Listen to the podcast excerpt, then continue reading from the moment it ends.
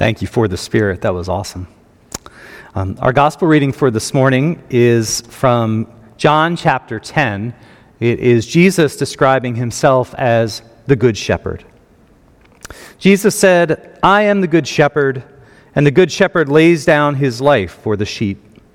The hired hand, who is not the shepherd and does not own the sheep, sees the wolf coming and leaves the sheep and runs away, and the wolf snatches them and scatters them.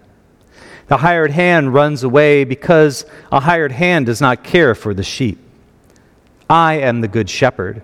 I know my own, and my own know me, just as the Father knows me, and I know the Father. And I lay down my life for the sheep. I have other sheep that do not belong to this fold. I must bring them also, and they will listen to my voice. So there will be one flock, one shepherd. For this reason, the Father loves me, because I lay down my life in order to take it up again. No one takes it from me, but I lay it down of my own accord. I have the power to lay it down, and I have the power to take it up again. I have received this command from my Father. Grace and peace to you from our Lord Jesus Christ. Amen. As some of you know, my daughter Ellie is graduating from high school this spring and heading off to college in the fall.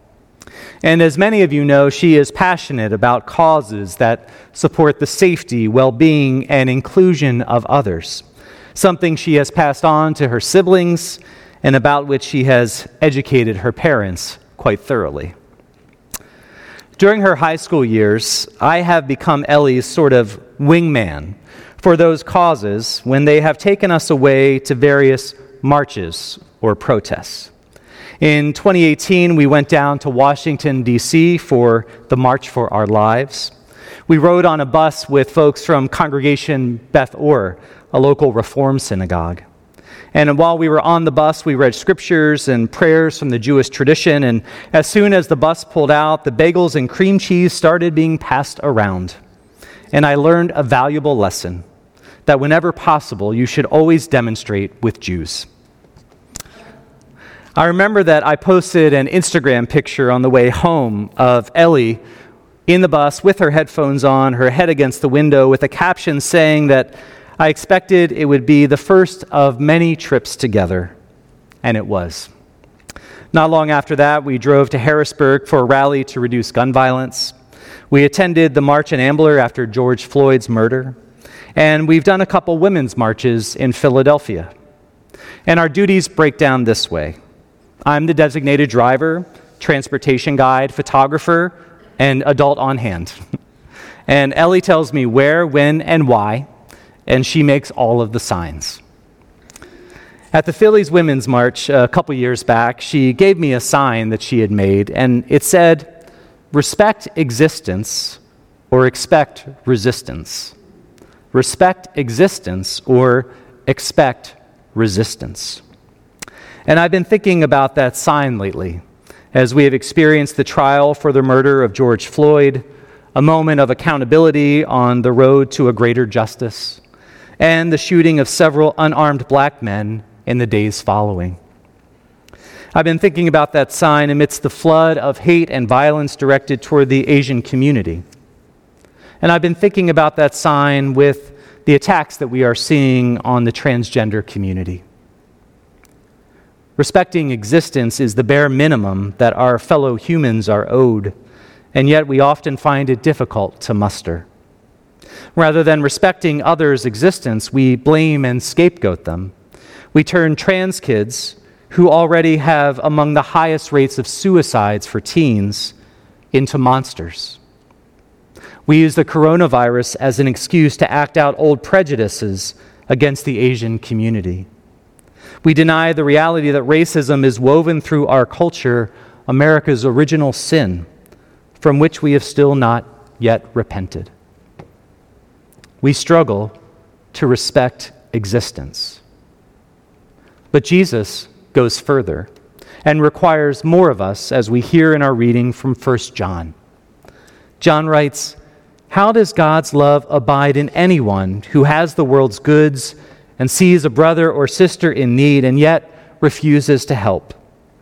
Little children, let us love not in word or speech, but in truth and action.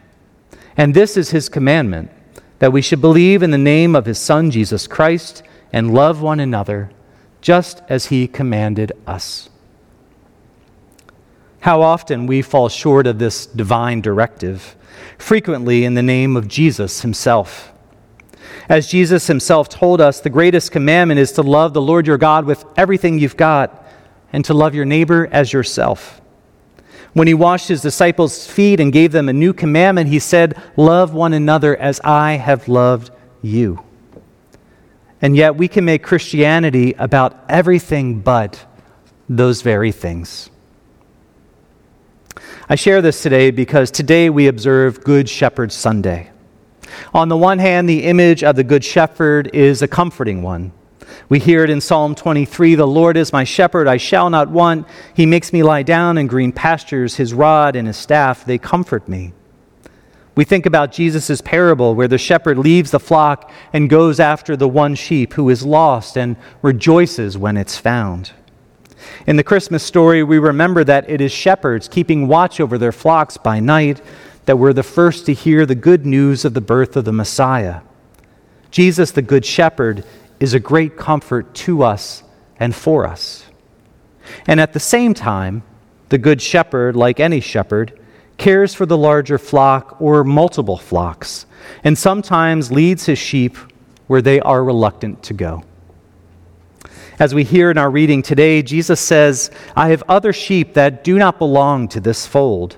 I must bring them also, and they will listen to my voice. So there will be one flock one shepherd. My preaching professor, Peter Gomes, once said of this text that in the church we are charged with holding two very contradictory ideas about God together at the same time. That God is personal and deeply involved in the smallest details of our daily lives, and that God is the creator and shepherd of the vast, vast universe. And because we humans like to make ourselves the center of the universe, we constantly run the risk of making God, as Professor Gomes puts it, as little and as local as we are. Our focus on God's activity in our own lives, then, can blind us to the activity of God and the diversity of God's activity in the world and in the lives of others. And so we need to hold on to that larger sense of God and God's people. We need to remember that God has other sheep that do not belong to this fold, or the Lutheran fold, or the Christian fold, or any fold at all. Sheep who do not sound or look like us, who believe and practice their faith differently than us, and have different experiences than us. Another commentator describes this passage as a call for diversity in and as the body of Christ. She says, in language similar to that used in the parables, John directs his hearers to focus their worship on Jesus Christ, their only true guide. But he makes clear that the body of Christ is incomplete. There are many who have not yet come to the knowledge of Christ and therefore have not taken their place in the beloved community under the sovereignty of God. She says, in John's time, it was the Gentiles who were yet to become a full part of that fledgling community. To her point, the earliest Christians were continually trying to figure out who belonged and how they belonged to the Jesus movement. They debated over whether Gentiles, non Jews, could belong and how they could belong, whether one needed to convert to Judaism first, whether one needed to be circumcised, whether one needed to keep kosher. What should be the role of women, they asked. What was the relationship between the rich and the poor? Paul had to admonish the Corinthian church for the way wealthy people shared in the communion meal first and then just gave the leftovers to the poor and the working class afterward. Everything after the Gospels in the New Testament, from Acts to Revelation, is about the earliest Christians coming to terms with what Jesus' life and teaching meant and how it was to live out Jesus' inclusive message that crossed all manners of lines that humans draw between all manner of people. the community that gave birth to John's gospel, who were both Jews and Gentiles, were trying to reconcile this out in real time. And we get to see some of that here today. And so, from the very beginning, 2,000 years ago, in cultures unlike our own, we see both the church's faithfulness and courage, as well as the human desire to draw lines of who belongs, who is acceptable, and how they should belong. The struggle to understand that unity does not require conformity, that Jesus' call for one flock and one shepherd does not imply sameness. Rather, the community that John envisions is open and celebrates its diversity as a gift from God. Another commentator writes that our present day context requires that we expand this image of the outsider or the other beyond the parameters of the historical setting of the gospel. Who are the other for us? The key point is these others are Christ's sheep just as we are, and they too recognize his voice. One of the things that we have learned in our transition process is that we are an overwhelmingly white church, no surprise, and that we are situated in an overwhelmingly white community. Again, no surprise. And on the one hand, we could say, well, we match and reflect our community, and that's that. But I think that churches like ours, in this historical moment, and perhaps in every time, have a special call, a special obligation to live in the way of Jesus, to grow in our understanding, to widen our welcome, and to insist on respect, love, and justice. This is what Jesus did. The complexion of our congregation may or may not change, but we can be more aware and more loving and more welcoming to all of the people who already belong to this flock. And we can be more understanding and lend our hearts, minds, and hands to the cause of those who do not.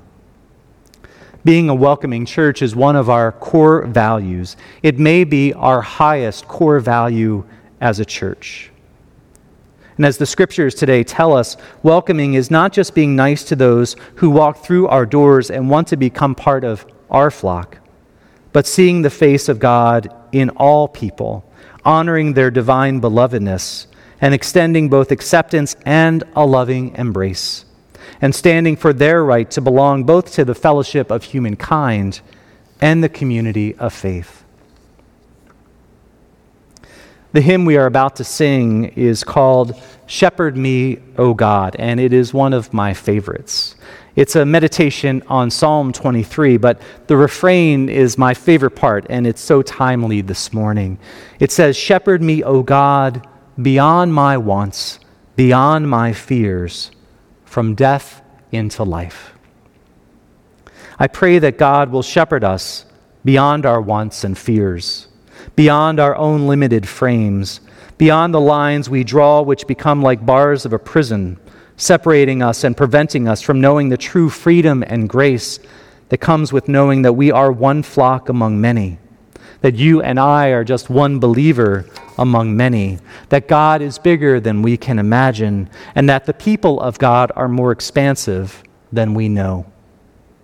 I pray that God will give us the courage to live into our values, to learn from our ancestors in faith, to welcome and celebrate the wholeness of our humanity, that God gives us the courage to be uncomfortable, to listen, and to follow in the footsteps of our Good Shepherd. I pray, shepherd us, each of us, O God, beyond our wants, beyond our fears, from death into life. Amen.